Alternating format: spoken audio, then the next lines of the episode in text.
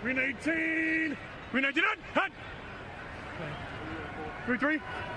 Yeah, spot. Blue 58. Blue 58.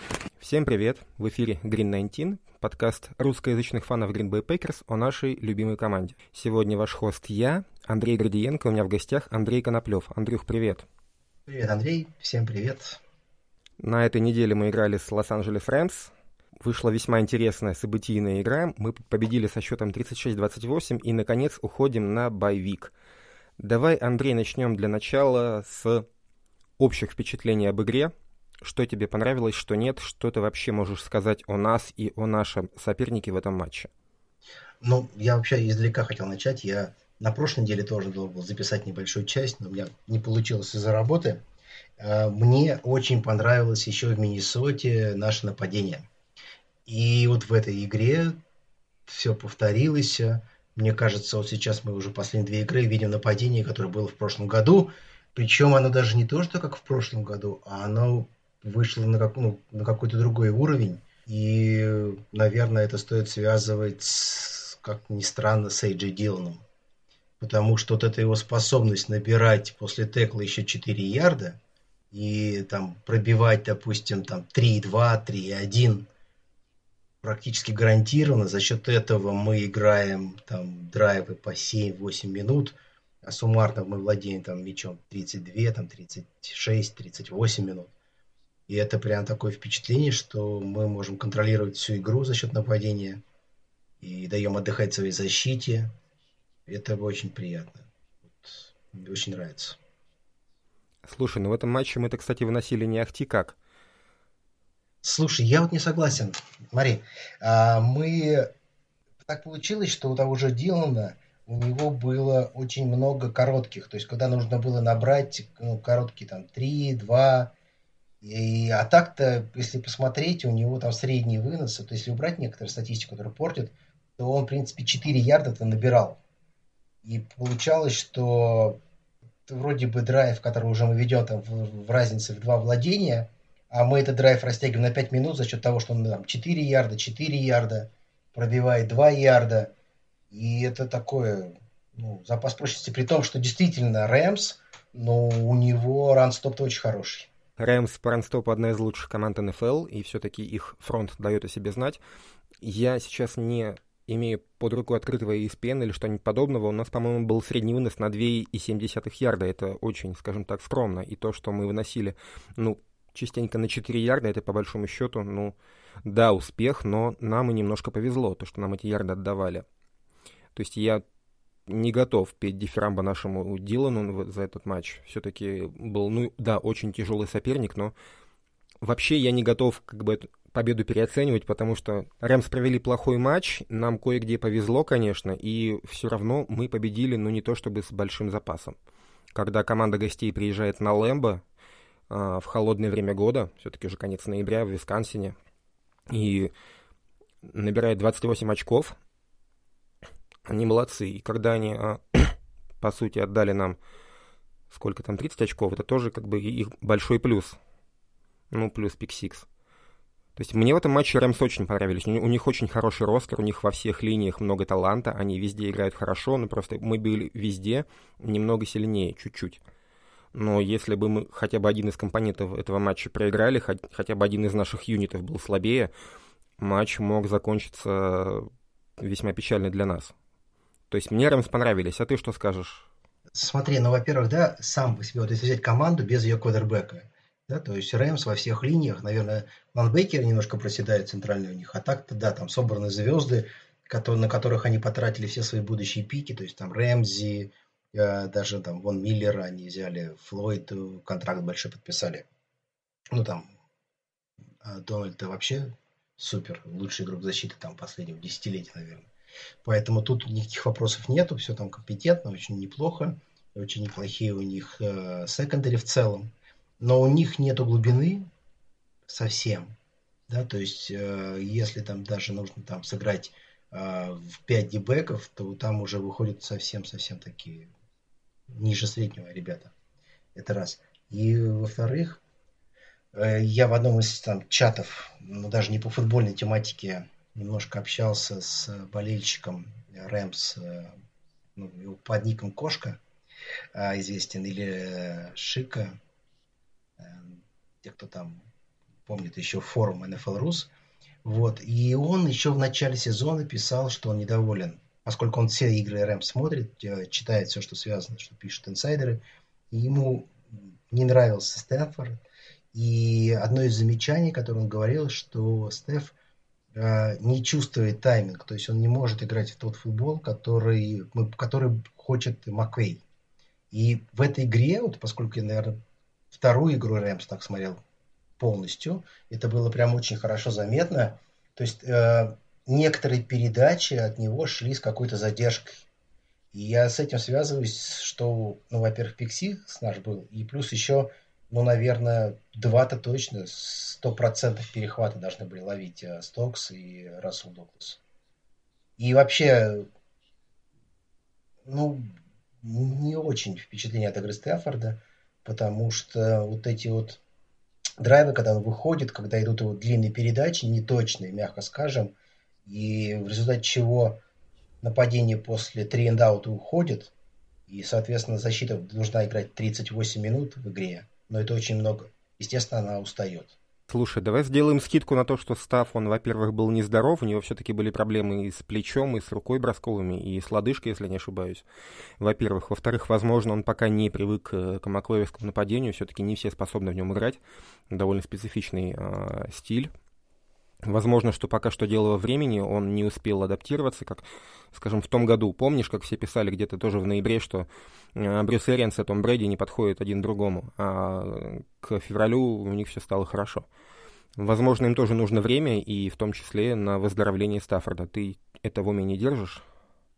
Ну, понимаешь, проблемы со здоровьем нам только озвучили перед этой игрой, плюс и боевик был. А до этого они тоже две игры проиграли, и он выглядел примерно так же. Все может быть. Может быть, они вернутся к своей игре, которая была в начале года, но, мягко говоря, у них там все-таки в начале года были очень слабенькие соперники. Ну так, если, кроме Тампы, ты особо никого не вспомнишь. Поэтому, э, да, команда компетентная, но к Стафу есть вопросы. Э, но это не отменяет того, что очень, очень круто сыграл наш, наш пасраж. Э, Гэри вернулся и прям сразу показал, насколько он значим для нашей защиты. Это прям вот... Я даже вот слышал мнение буквально сегодня утром, что где-то я это прочитал, что нужно извиниться перед, э, ну, аналитики американские, что нам всем нужно извиниться перед э, менеджером, генеральным менеджером Гутенкустом, поскольку мы хейтили его драфты, а если сейчас посмотреть, то Гэри это уже как бы сформировавшаяся звезда, по большому счету. А, по AJ Дилану все меньше и меньше вопросов. То есть он заслуживает свой второй раунд. Ну и весь остальной ростер, по большому счету, так вот, собран этим Гутенкустом. Ну, посмотри. То есть он находит игроков откуда-то там, того же Расула Дугласа нашел. Кэмпбелла отрезанного. Э, очень крутая работа. Андрей, ты мне говоришь, посмотри, мне не нужно смотреть, я как бы Гута Кунста никогда особо не обижал. Он хорошо работает. Я тогда просто вспомню, что еще Роб Тонин, и Андрафтед, Андрафтед, Ален Лазар. Ну, в плане поиска талантов у нас все хорошо. Да, как бы э, кому-то это было не очевидно, но ну, думаю, что сезон все расставляет по местам. Хотя, ты знаешь, у нас есть, в принципе, секта тех, кто уверен, что Аарон Роджерс э, придумал футбол, построил Lambeau Field. Я сейчас не о всех, кто в этом, не знаю, был или нет реальный конфликт, э, Роджерс Гутекунст выбрал сторону футболиста, я о тех, кто, ну, у нас там кто-то был в канале, писал, что в любой команде другой, кроме нас, Даванте Адамс был бы special teamer ом. Но это, безусловно, как бы, мягко говоря, сильное преувеличение у нас хороший ГМ, давай тогда потихонечку, если мы обсуждаем, как он нашу команду комплектует, перейдем к нашей команде. Да, давай. Все очень сильно боялись того, как будет работать наш блок в этом матче, потому что мы лишились еще Элтона Дженкинса, и у нас играл Йоша, я не знаю, как читать правильно, потому что в трансляции озвучивали как Найман. Мне кажется, как Нейман. Ну, вот Йош. Вот, и с ним еще куча ребят типа Ньюмана и Руняна не из ветеранов, только, по сути, Билли Тернер и Лукас Патрик, заменяющий центра. Если честно, мне не очень понравилось, как работал блок. Я, конечно, готов сделать поправку на то, что Аарон Дональд, что Вон Миллер, что их задержать ребятам, которые вчерашние бэкапы, очень тяжело. Но, тем не менее, нам в этом плане немного повезло. У нас конверт постоянно был сдавлен, постоянно там буквально на плечах у Роджерса висели наши линейные, не пуская к нему защиту. Схлопывали конверт очень активно, и очень редко был реально чистый конверт. Но вот э, хвала плейколлингу, хвала геймплану, что мы все-таки в таких ситуациях находили быстрые адресаты э, для передач. Как тебе вообще работа нашего блока? Мне кажется, что вот было на тоненького успешно, но на тоненького. Слушай, мне кажется, он очень, э, если еще в э, пас-блоке можно там, ну, с натяжкой сказать, что более-менее успешно, хотя, конечно, он складывался, сжимался быстро, непривычно быстро, скажем так, то очень э, сильно видно было это на выносной игре. И если тот же там Эйджи Дилан таранил и пробивал теклы и набирал что-то после контакта, то ты заметил, что Аарона Джонса его убрали, мне кажется, после половины игры. Потому что его теклили там за ярд до линии ск... э, скриммиджа. И он там, у него совсем прям, за 10 попыток у него там 20 ярдов. Поэтому вот в плане выносного, да, чувствуется, что просела линия выносной игры.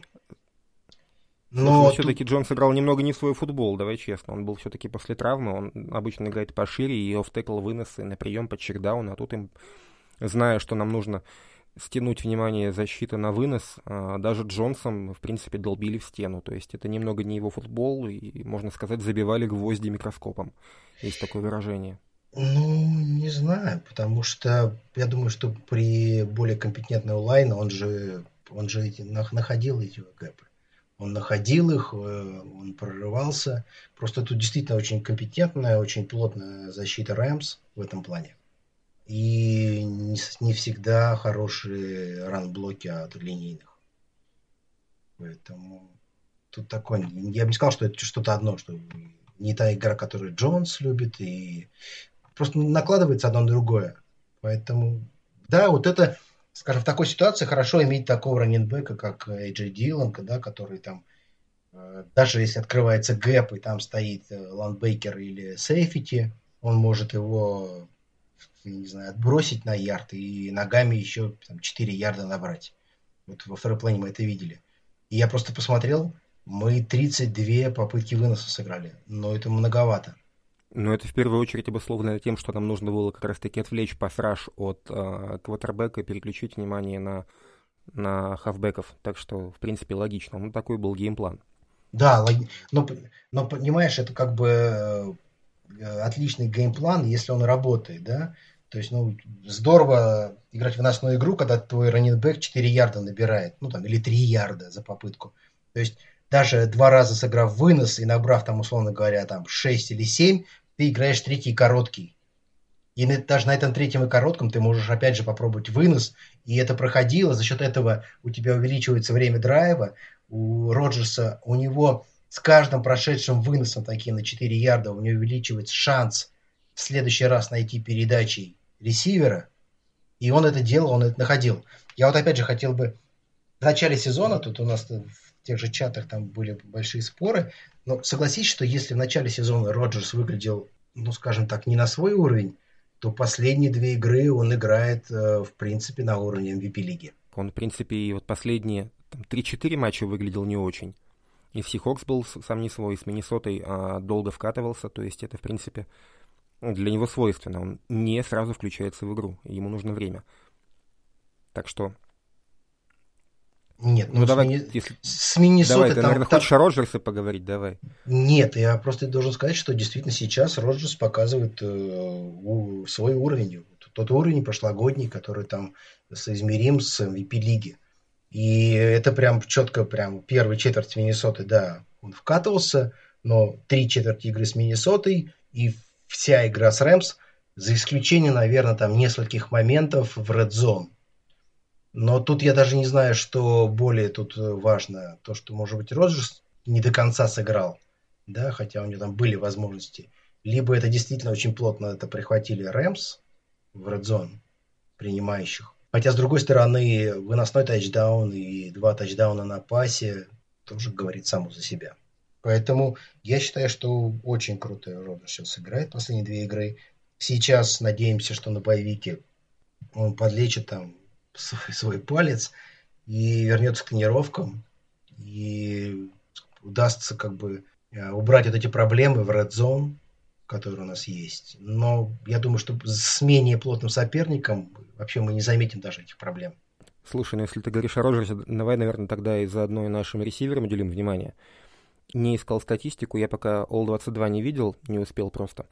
Такое ощущение, что у нас было очень много э, сетов, э, вернее, э, персоналов в 4, 4 ресивера, ну, потому что мы просто искали быстрые цели для броска, потому что пытались минимизировать время, которое есть у пасраша, в первую очередь. Поэтому насколько важна для нас сейчас глубина вот именно состава ресиверов, вот наши а, Коб, наш Лазард, наш Эквонимус, ну, Лазард, ладно, в стороне, вот Коб и Эк. Прям, мне кажется, очень важные ребята становятся. Да, они важны, но у меня тут, знаешь, такой момент, что мне кажется, вот мы как раз тем, что мы играли в 4 принимающих, а даже иногда в 5, то есть у нас и э, фулбэк уходил, у меня такое ощущение, что мы просто как раз пытались использовать отсутствие глубины у Рэмс. То есть, если там Рэмзи, да, это как бы топовый корнербэк, и по нему вопросов. Андрей, можно, можно тебя оборву немножко статкой? А, в этом матче Аарон Роджерс на Джалина Рэмзи 7 бросков, 7 попаданий. Ну, ты же, ты же сам свой канал, да, постил и показывал, как это, как это было. То есть, а, там game plan был такой, что Рэмзи ставили в такую полупозицию. Нет, то, что я постил, это как выключали Рэмзи, заставляли его там закрывать там э, Сент-Брауна или Дегуару, а Адамса оставляли без Рэмзи. Это вот да. Но тогда в Джейлена не бросали. Даже если в него бросали, это было точно. Ну, у меня, знаешь, такое сложилось, да, что... Ну, смотри, вот мои ощущения. Мне кажется, что Рэмс играли зону. И вот передачи шли, когда принимающий из одной, из одной зоны ответственности переходил в другую. И вот тут такой, знаешь, такой момент. Рэмзли был ответственен за вот этот момент, или там сейфики, или, или второй корнербэк, который должен был его принимать. Вот, мне кажется, вот такие вот в этот момент как раз. И это очень похоже на то, как Миннесота играла против нас. Да, то есть там вот эти э, некоторые бигплеи, там как раз э, было видно, что Э, Стокс передавал, должен был передать принимающего ресивера Эймосу, но передача шла как раз вот в момент там, передачи, когда еще э, Сейфити не, не принял прикрытие, а корнербэк уже отстал на 2 ярда там, от него.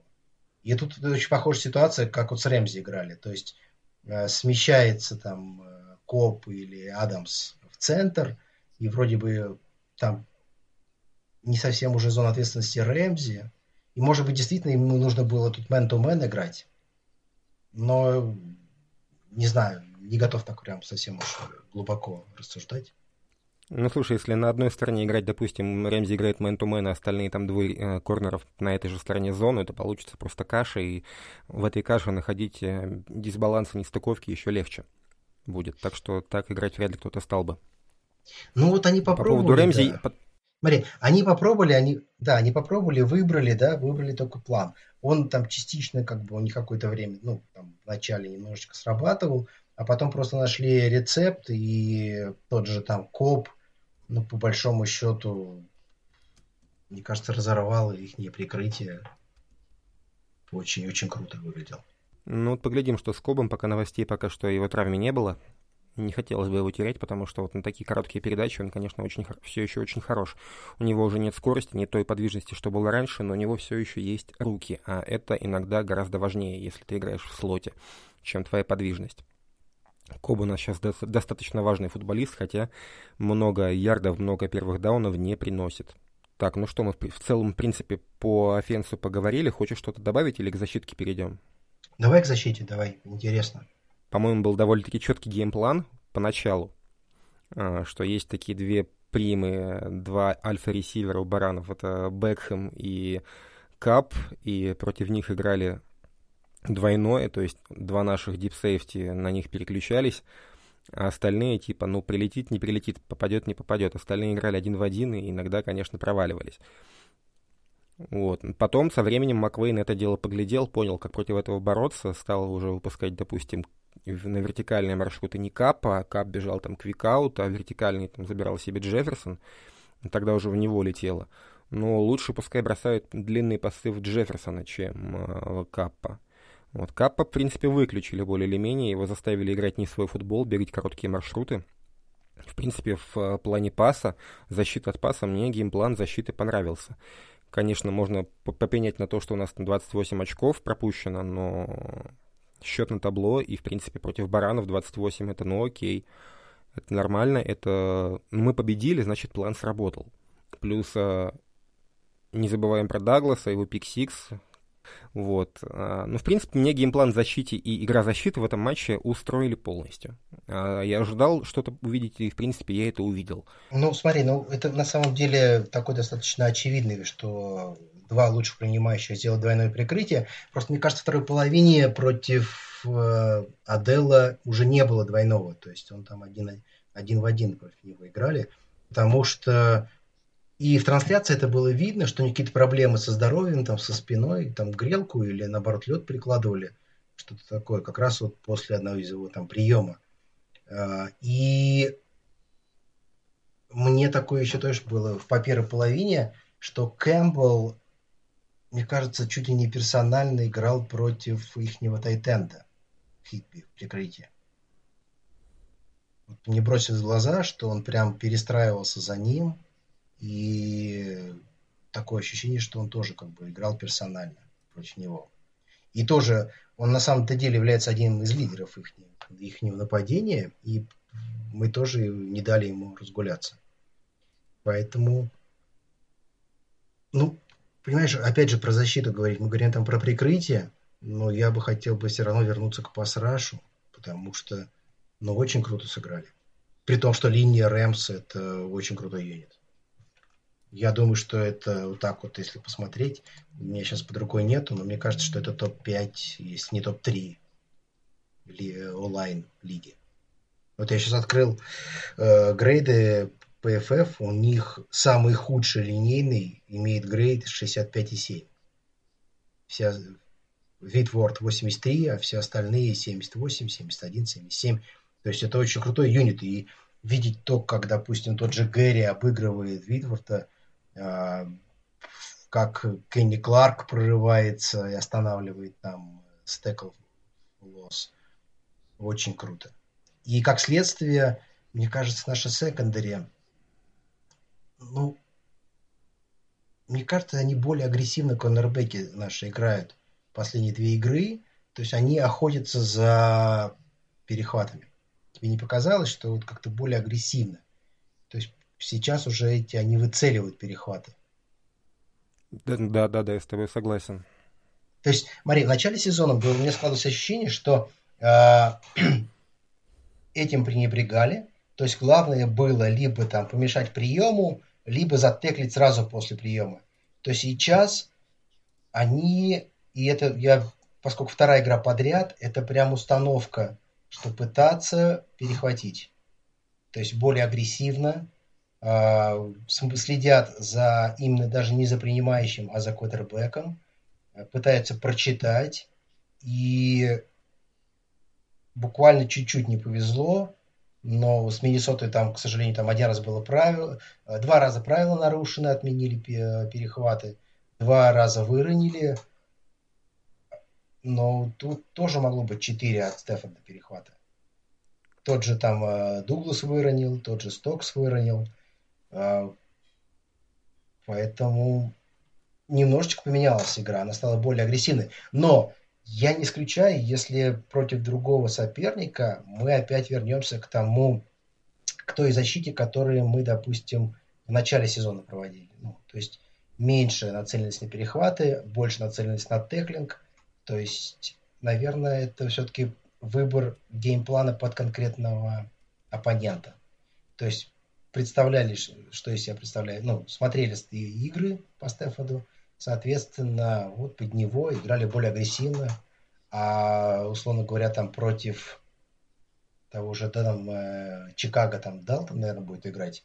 Будем играть, и нацеленность будет больше на теклинг, потому что, скорее всего, он будет играть более коротко. Знаешь, что интересно стало по итогам этого матча? Я все вспоминаю репорты о том, что, в принципе, а, защита Стейли в «Баранах», ну, его был подопечным Джо Берри, она отличалась именно сыгранностью. Они понимали, а, кто, что, куда, зачем, почему. И, в принципе, мы видим по ходу сезона взаимопонимание между нашими дебеками налаживается. И что будет, когда вернется Джаир, и чего нам будет стоить его в эту защиту интегрировать. Я понимаю, что он умный футболист, хорошо читает э, нападение, но прямо даже интересно, сколько нужно ему будет, будет недель на адаптацию в схемах Джо Берри. Ну, подожди, ну он же все-таки не, в, не, не перед сезоном выбыл. Он отыграл, он выбыл на четвертой неделе, насколько я помню. Не, ну слушай, у нас, в принципе, в начале этого сезона еще не было этого взаимопонимания. Тот прогресс, прогресс защиты, что мы видим, мы видим его сейчас, пока нету у нас Джаира. Вот, Но... то есть он немножко отстает, он пропустил по болезни, ему придется наверстывать. Но я думаю, что он все равно сейчас с командой, он присутствует наверняка на всех разборах, на всех теоретических занятиях. Поэтому я тут особой проблемы не вижу. Он вернется и встроится. Так что... Ну, теория дело такое, все-таки ты не научишься э, за пределами поля. Одно дело это фильм-рум, то есть там может сколько угодно сидеть Джордан Лав в фильм-руме или на там, поле Дон Хадсон центра практиковаться, но когда против тебя включается Блиц Канзаса, ты выглядишь как э, избитый котенок. Потому Слушай, что ты не...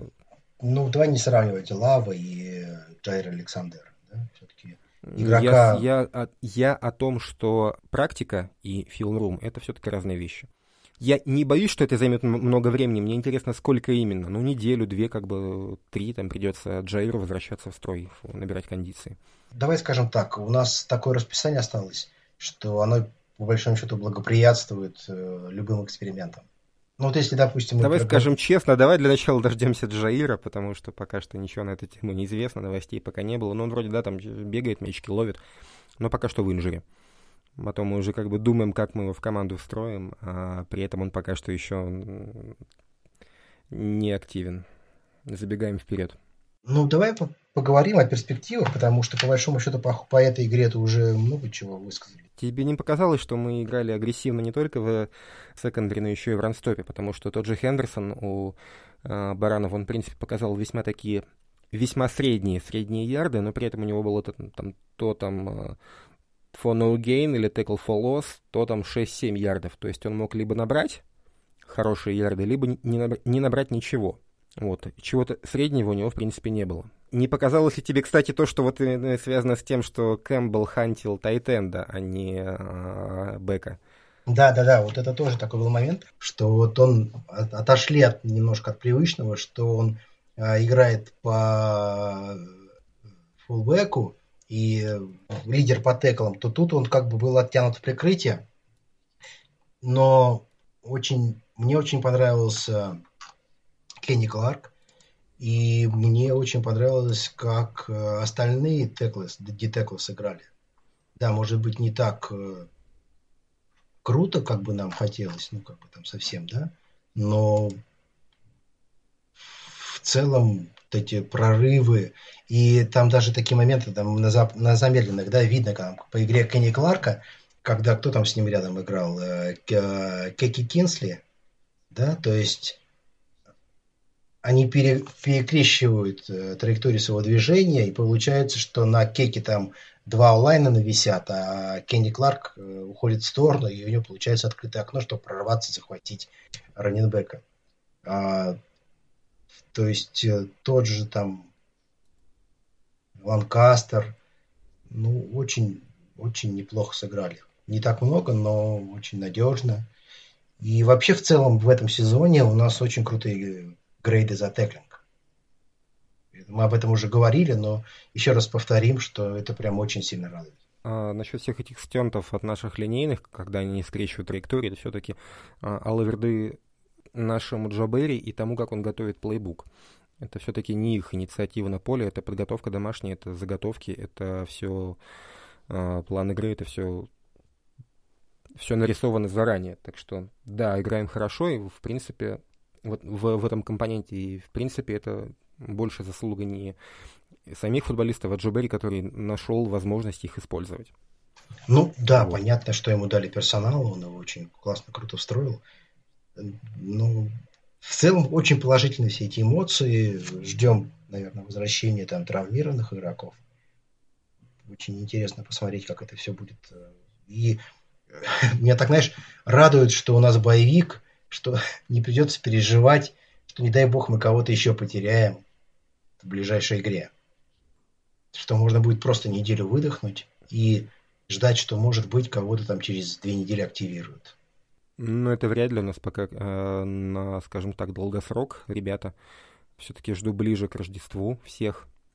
Хочешь об этом поговорить? Кто, кто у нас там остается? Ну, Майерс, я не знаю, большая ли потеря или нет, все-таки первогодка. Вот реально у нас есть проблема. Это Джа, это Z и это Баха. Вот и пока по ним нет новостей, что они после боевика появятся на поле. Ну, во-первых, сейчас, наверное, вообще не будет недели новостей совсем, потому что их всех распустили отдыхать. Там положено по правилам лиги. И первые новости мы, наверное, получим там не раньше вторника следующей недели. Вот. И там нужно, наверное, не знаю, по Джаиру и по Задариусу Смиту там откроется окно активации трехнедельной или нет? Мне кажется, откроется. Ну, в смысле трехнедельные? В смысле трехнедельные? Но если их помещали в инжир резерв на сколько, на 6 и на 8 недель, то по Я идее, не скажу, я не помню. Вот, то там же вот после этих 8 недель открывается трехнедельное окно, а, во время которого они могут тренироваться, но нужно, соответственно, их активировать а, в ростер из резерва, либо они выбывают до конца сезона. Но вот я вот это точно не знаю, насколько их помещали. На... Там же сейчас можно помещать на 3 недели, на 6 недель, на 8 недель. Андрей, я помню такие требования по поводу PUP-листа. Если ты помещаешь футболиста в PUP-лист в начале сезона, после 6 недель ты должен его в течение трех недель активировать или в инжире до конца сезона. Это да, это было то, что касательно Бахтиари. По поводу Зеда и Джа я, к сожалению, тебе не скажу ничего. Я таких ну, вещей не слышал. Смотри, э, Маркис Вальдес Канлинг, его же тоже помещали на три недели, а потом он вышел, тренировался, и его только через неделю активировали. То есть он четыре недели пропустил, насколько я помню. Давай сейчас не будем мы на эту тему рассуждать, потому что ты не очень хорошо помнишь, я не помню вообще, мы сейчас просто и сами себя, и наших слушателей запомним, запутаем. Ну хорошо, давай. Давай что, поговорим о том соперниках по дивизиону? Ой. А но... я не смотрел никого, если честно. Слушай, ну, как бы мы не смотрели, но, наверное, вы, стоит высказаться. Все-таки сейчас такая картина, что я так понимаю, что у нас сейчас конкретно самые высокие шансы попасть в плей-офф во всей лиге. А, и самые высокие шансы выиграть дивизион. То есть, Потому что э, дивизион говно. Ну, так сложилось, да, что вот э, и даже Миннесота, которая вроде в личной встрече у нас выиграла, на самом деле, ну, я думаю, что с нами ей просто невероятно повезло. То есть они прошлись там по грани, за гранью везения и чудом не было перехватов у Казинца. Они сыграли все, что могли сыграть в плюс, и за счет этого победили. Но сразу же следующая игра, это когда просто везение вернулось на привычный уровень, Сан-Франциско показали примерно их уровень у Теда Джейна, ну, один из моих любимых авторов Атлетика, читал статку, он там подбивает баланс DVOA, по-моему, какой-то из его разновидностей. DVOA в пересчете на плей, на розыгрыш. И худший матч Миннесоты по разнице в сезоне DVOA на розыгрыш, то есть э, своя, свой DVOA на play минус э, чужой DVOA на play. Худший матч Миннесоты в сезоне, как раз матч с нами, то есть э, так как э, в пересчете на розыгрыш offense э, Packers доминировал над offense ом Миннесоты, не доминировал никто. Вот, но тем не менее они, они выиграли. Нет, я как сказал, дивизион говно. Ну давай, давай конкретизируем. Миннесоте не везет, Мэтт говно. В принципе, не будем эту команду обижать. Ну вот в этом году конкуренции нету. Ну в плей-офф мы попадем, но суть в том, что тут э, обсуждали в Твиттере, на Reddit, они поболеть ли на этой неделе за Чикаго Бирс потому что они играют с Аризоной, и Аризона сейчас на первом месте в конференции, а мы на втором. Слушай, ну, вот. ну, мне кажется, команды просто там Аризона сейчас после боевика, должны все у них вернуться. И, честно говоря, я даже как бы не представляю, что должно случиться, чтобы у Чикаго хотя бы шансы появились. Мне кажется, там фора будет очков 10-12. Я пока не смотрел, не знаю. Но насчет Кайлера что-то, какие-то намеки, что он может вернуться. Вот что-то типа. Но пока по Кайлеру информации официальной не было. Но ближе к неделе, думаю, будет понятно. Кстати, у них случаем... Не... А, нет, они, они не могут играть в четверг, потому что они это играли в четверг уже. Не, в четверг, насколько я знаю, играет Даллас, потому что была новость, что Маккарти попал э, в ковид-протокол и пропустит игру. Подожди, а Даллас же играл в четверг на благодарение, нет? Так, давай посмотрим. А, каждый год на День Благодарения обязательно два матча. Один в Детройте, второй в Далласе. Это традиции, которые там много десятков лет. Да. Если еще один, если еще один подряд, я, конечно, сильно удивлюсь. Неделя 13 -я. Давай, открывай календарь. Да, в четверг.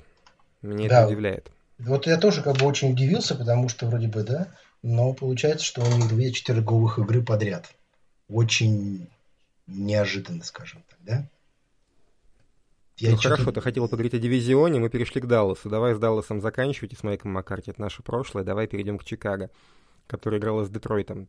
Ты этот матч посмотрел, нет? Да, смотрел. Поскольку он получил был очень, удовольствие. в очень удобное время. Я не могу сказать, что я получил удовольствие, а, потому что, ну, немножко грустно как-то было, честно говоря. Мне, знаешь, почему стало грустно? Мне стало грустно, что э, вот за Детройтом, казалось, такой в этом году был э, флер, что вот они стараются, что все у них как бы плохо, но они изо всех сил стараются, и им просто жутко не везет. А тут у меня сложилось такое впечатление, что они просто очень удачно маскируют свое желание слить и получить более высокий пик.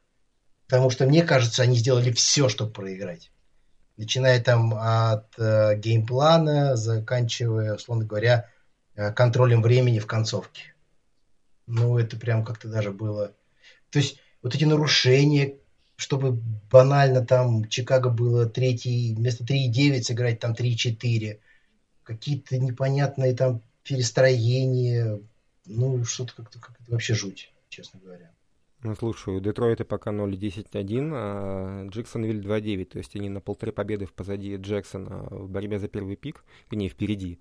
Так что им-то, в принципе, сливать-то уже особо и не надо. Так что, мне кажется, ну, просто команда, ну, забили на футбол, скажем так. Вот. Не знаю, но вот у меня было такое ощущение, что они сливают, и они сделали все, чтобы проиграть. И тягостное какое-то ощущение было от всего этого как-то это... Ну, не было духа спортивной борьбы. Вот не было ощущения спортивного праздника. Да, да, да, да. И как-то это все грустно смотрелось, и, честно говоря... И Чикаго-то, по большому счету, не заслужила победы. Как-то там совсем все развалилось и все испортилось. То есть там раньше были там замечания, по большому счету, книги основные, но остальной-то ростер более-менее компетентный. Но сейчас что-то как-то там и с ростером уже проблемы, и они как бы накапливаются, накапливаются, накапливаются. И я так думаю, что и в Чикаго будет большая перестройка в межсезонье. Ну, там такая же немножко, по-моему, мисфункция. Все-таки слабый head coach, который поплыл. Ну, давайте будем объективны. Нэги, скорее всего, все. А, и Просто команда уже не хочет играть в футбол, а как бы что напрягаться, если начальник уходит, и выслуживаться не перед кем, и стараться не для чего, и, и вообще. Вот. Как там, кстати, Энди Далтон поживает? Он же был у Чикаго, да? Да, он, он, он как бы типичный Далтон. Все то же самое. Все, подожди, достаточно. Типичный Далтон это, в принципе, вполне емкое описание. Ну, смотреть, да? То есть, по большому счету, был бы более компетентный ростер вокруг Далтона, он бы, по большому, скорее всего, делал бы 8-8 эту команду. А так, у откровенно слабых он э, игра, э, команд, против откровенно слабых он тащит, он показывает что-то. Против сильных, я думаю, что без шансов. Я не очень верю, что там против Аризоны у них там есть что-то возможности. Давай, может, на вопросы да, давай перейдем к вопросам, потому что все обсудили, но не спецкоманды же обсуждать. Спецкоманды я как бы На сей раз там подкаст вопросов о спецкомандах не задали. Ребят, спасибо, мы на них каждый раз отвечаем. И просто я напомню, что никто ничего не будет менять до Нового года, до конца сезона, потому что это не тот случай, на перепутик они не меняют. Если бы Мейсон а, не умел бить никогда, были бы как бы поводы его увольнять. А так пока что будем пытаться что-то наладить.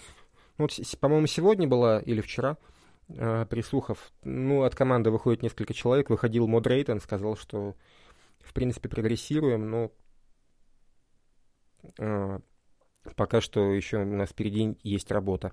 А, по мафу Рэндала Коба его выпускали, потому что на Лэмбо был очень сильный ветер, и его выпускали как более опытного игрока принимать а, панты, чтобы он поймал с хорошими руками, но вот, как водится, самый опытный в этом плане футболист, самый надежный, он-то и подвел. Это ошибка индивидуальная, а не там ни Кросби, ни Холдера, ни Лонгснеппера, ни кто там у нас еще. Вот, давай к вопросам, да, действительно. Вот там еще какой-то вопросик прилетел. А, вот. Ладно, это не вопрос, это обсуждение. Вопросов немного, потому что поздно задали. Вот Вячеслав Смоленинов, его тут заподозрили в болении за Патриотс, судя по кепке. Не об этом сейчас речь. Он спрашивает, по каким критериям оценивают контракты для лайнбекеров? В чем сходство и отличие Девондра Кэмпбелла и Блейка Мартинеса, например? Спасибо. Что-то скажешь по этому поводу, Андрей? Слушай, я как бы не очень, честно говоря, суть вопроса уловил, наверное. Возможно, у него непонимание, почему Кэмпбелл стоит так дешево, а Блейк так дорого, хотя играет э, Кэмпбелл лучше, чем Блейк. Возможно, это он имеет в виду. Ну, исходный контракт Девондре Кэмпбелла в Аризоне был достаточно ну, большим. Просто э, там появились два молодых игрока сопоставимого уровня с ним, и он не очень удачный сезон провел, поэтому ну, его отрезали. А, соответственно, игрок, который провел неудачный сезон и которого отрезали, не звездного статуса, и он подписывается, скажем так, ну, не очень большие деньги.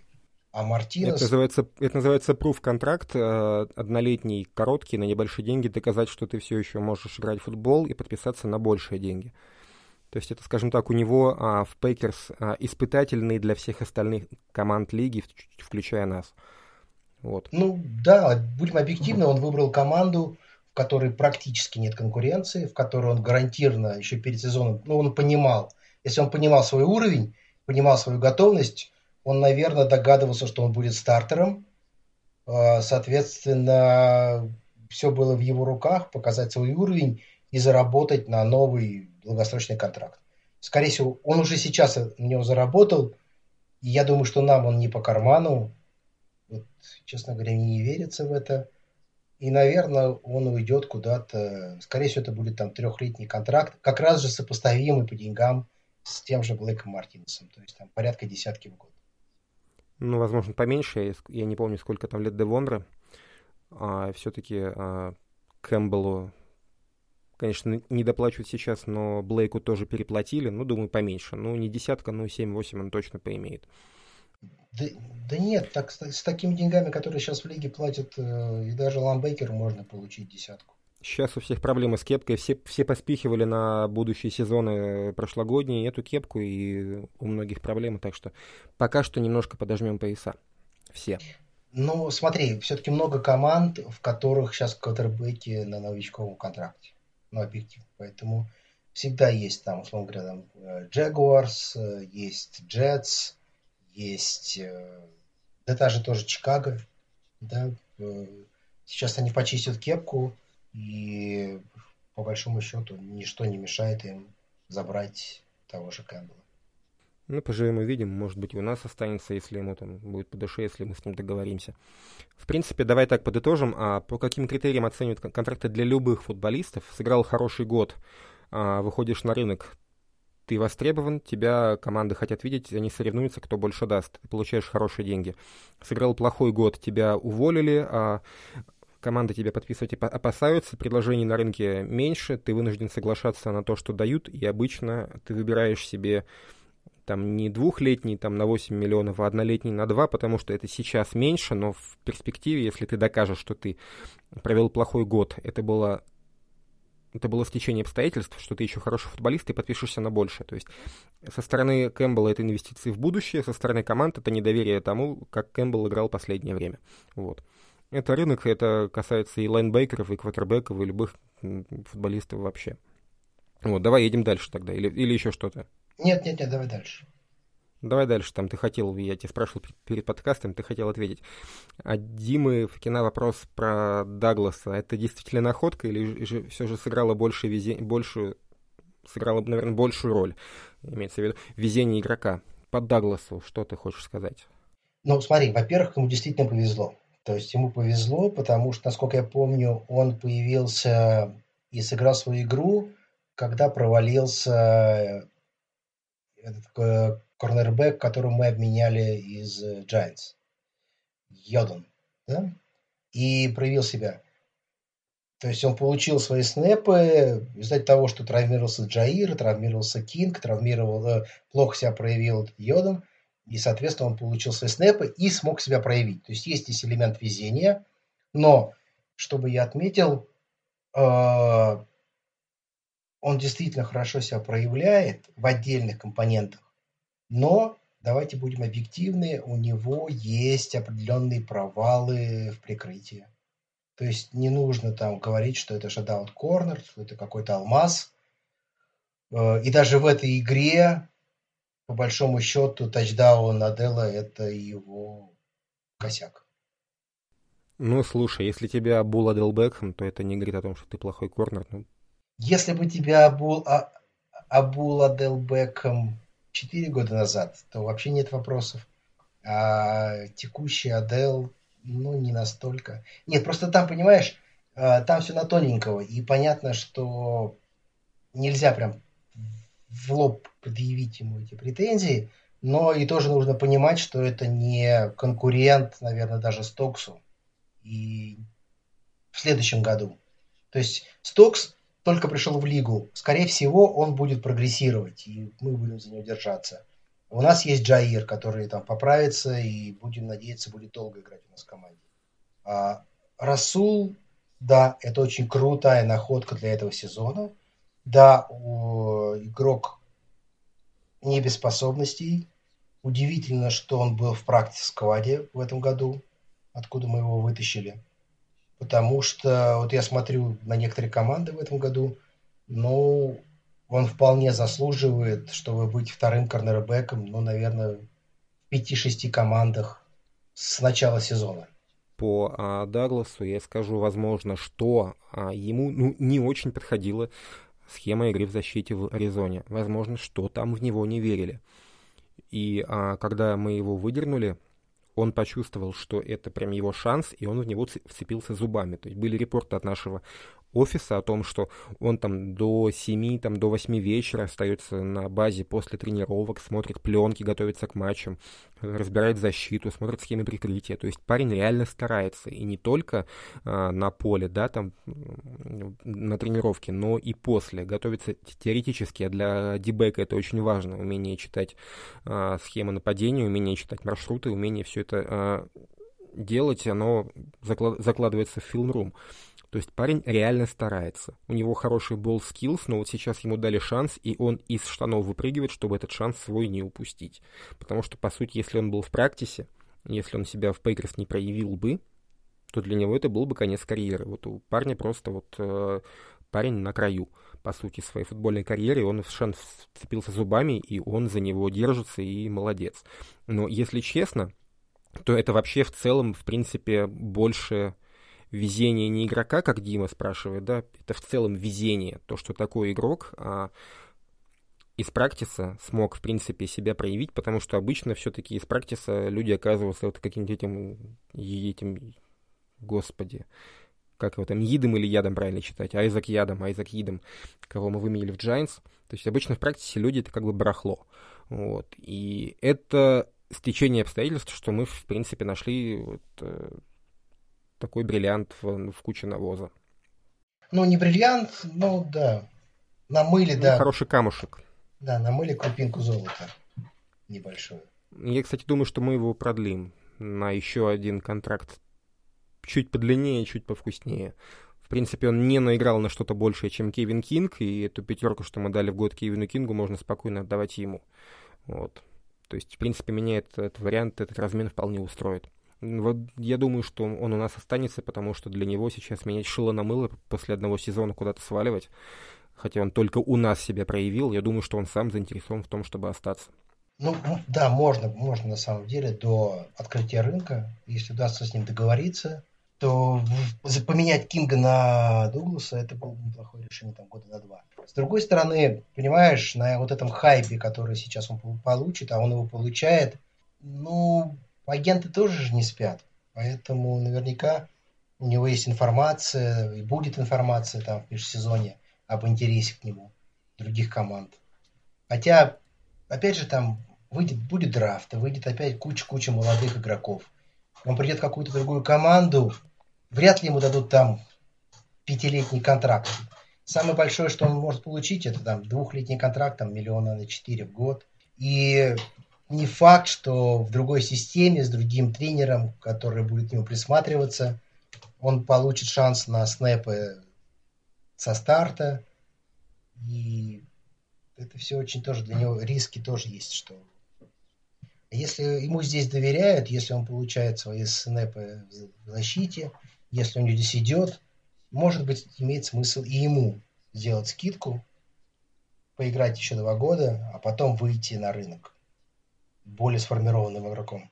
Но дело в том, что, в принципе, по большому счету, да, остаться в, Грин, в Гринбей для Дагласа, в принципе, хорошая идея и для Дагласа, и для Пейкерс. Осталось, осталось только в деньгах договориться, и я надеюсь, что, в принципе, как, как третий корнер за Стоксом и за а, Джа, это весьма добротный вариант. Да, да, да, согласен. Давай тогда дальше. Еще там про дебеков. Артур Ю как его фамилия, не знаю, просто Ю в телеге, пишет, что Даглас это реальная находка на фоне Чендона Салливана, который как метался сам себе, как, как метался сам себе по полю, так и мечется с извиняющимся лицом. Сука бесит. Вот. Это еще не весь вопрос, вернее, это только подводка. Я тут, собственно, начну отвечать. Братан, Артур, если тебя бесит уровень игры, вот, Андрей, давай посчитаем. Джа, а, Стокс, Кинг, Даглас, вот, ну, Салливан, ну, пятый корнер команды. Пятый, блин, корнер. Братан, если тебе бесит то, что иногда пятого корнера как бы обувают на 20 ярдов, ну, серьезно, ну, попей на выпасит или чай с мятой, ну, принимай это не так близко к сердцу. Салливан — это чувак, который в любой, как, в, который в здоровом Гринбей будет в спецкомандах. Чувак из далекой глубины, чувак блин, близко не из старта. Это пятый корнер команды. Ну, что ты от него хочешь? Дальше читаю. Вопрос ведущим. Почему не могут найти замену Салливану? Потому что нету, потому что остальные еще хуже. Салливан далеко не худший корнер в НФЛ. Я, я открываю PFF, у него э, за этот сезон грейды ну, общий 56,4, каверидж 57,4.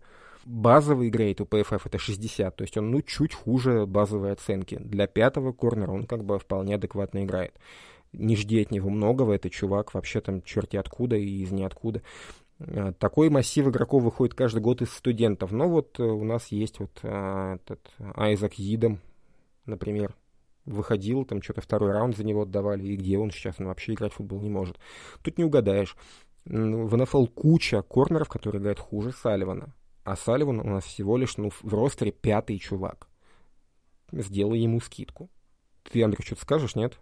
Да я согласен абсолютно, что ну, нельзя оценивать. Ну, а, опять же, а, он выполняет определенную свою роль, получает какое-то количество снэпов в конкретной ситуации. Он пустил большой тачдаун. Ну, пустил, потому что его оставили один в один против очень перспективного, молодого, быстрого парня э, из Рэмс.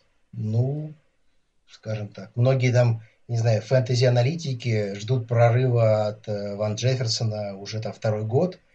Поэтому это немножечко несоизмеримые по потенциалу игроки изначально.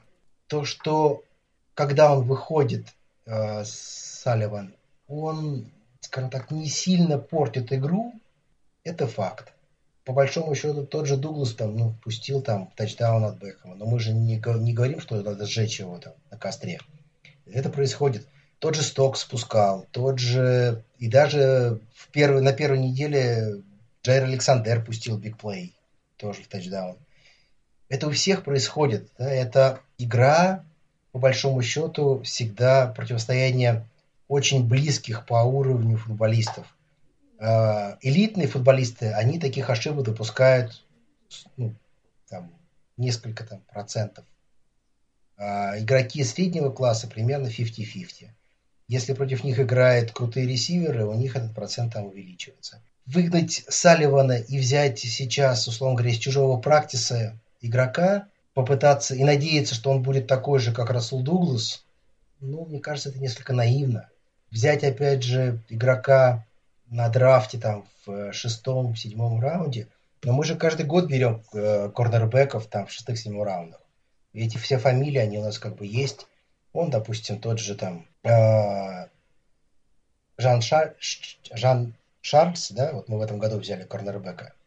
Шамар Джин Чарльз или как его? Да, Шамар Джин Ну, он вообще даже не... Он, он еще хуже. Но вот мы взяли на драфте там в пятом, в пятом раунде. Ну, парень не тянет на игру, вообще не тянет, чтобы выходить в старте. Поэтому надеяться, что вот так вот вдруг по щелчку найти замену игрока, там, даже пятого корнера команды уровня НФЛ не так легко поменять, который не будет пускать тачдауны от Адела Бекхэма или там э, Ван Джефферсона. Все пускают. Поэтому... Ну, я так понимаю, просто людей смущает то, что мы вот нашли Дагласа, и кажется, ну, давайте сходим еще кого-нибудь возьмем, будет новый Даглас. Нет, не будет. Даглас — это стечение обстоятельств, если честно. То есть не равняйте Салливана по Дагласу. Салливан на своем месте, Салливан пятый корнер, и в принципе чего-то большего от него ждать смысла особого нет. Что добавишь, Андрюх, нет? Нет, давай, давай дальше. А дальше все. Дальше сказать спасибо. А у нас 6 часов вечера, тебе встречать детей, но да. не ехать по делам.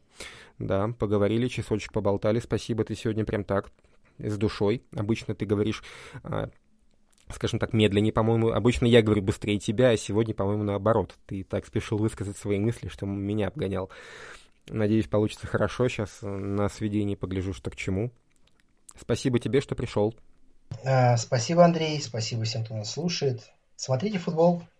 Подписывайтесь на канал Packers News в телеге, смотрите Touchdown TV и болейте за Green Bay Packers. Ну, на этом мы с вами прощаемся и всем пока.